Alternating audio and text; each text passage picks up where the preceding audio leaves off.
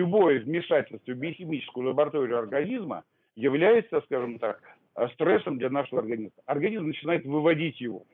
Мы знаем, что до этого препарат выводится, допустим, через 6 часов и назначаем 3 раза в день. Организм выводит, а мы вводим.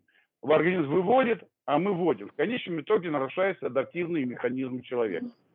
Поэтому, чтобы вот этого привыкания вот, или нарушения адаптации к этому препарату не было, мы должны менять лекарственные э, препараты хотя бы раз в полгода. Потому что через полгода организм начинает вырабатывать, скажем так, контрвещества, которые э, нивелируют действие того или другого лекарственного вещества.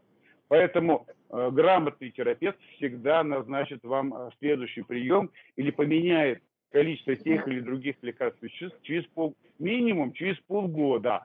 Некоторые применяют э, годами, а они уже не работают.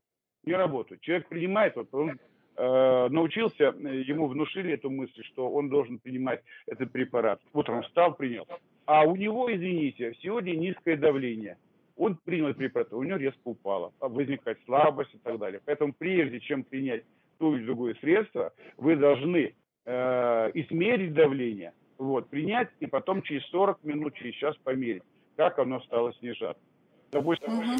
То есть при принятии препаратов мы все равно отслеживаем, не слепо доверяясь? Ну, на первом этапе да. То есть пока мы не нашли причину. Угу. Да. Как только мы находим причину, то есть на первом этапе мы должны быть грамотными больными, а потом в, в течение какого-то времени ищем э, причину, почему оно у вас э, поднимается. Когда мы находим причину, рано или поздно мы находим, находим решение, чтобы избавиться от этого заболевания. То есть, объ... то есть если вы не избавляетесь от синдрома высокого давления, рано или поздно это, к сожалению, заканчивается инсультом. Поэтому надо не лелеять свое заболевание, не э, поддерживать его, а попытаться от него избавиться. То есть... Э, вот э, а у меня тогда вопрос, попытаться избавиться. А не проще ли сначала э, заняться профилактикой? Это супер хорошо. Значит, мы с вами э, поговорили о трех составляющих здоровья. Это воздух, жизнь и пища.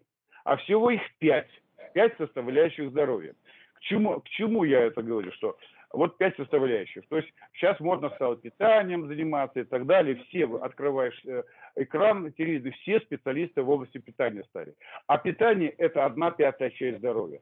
Дыхание – это одна пятая часть здоровья. Употребление соков – это одна пятая часть здоровья. Еще два составляющих здоровья, самые важные. Как вы считаете, что? Я думаю, что вам стоит сказать об этом самому. Я скажу об одном. Движение. Кончается движение, кончается жизнь. Пятая составляющая для вас и для зрителей.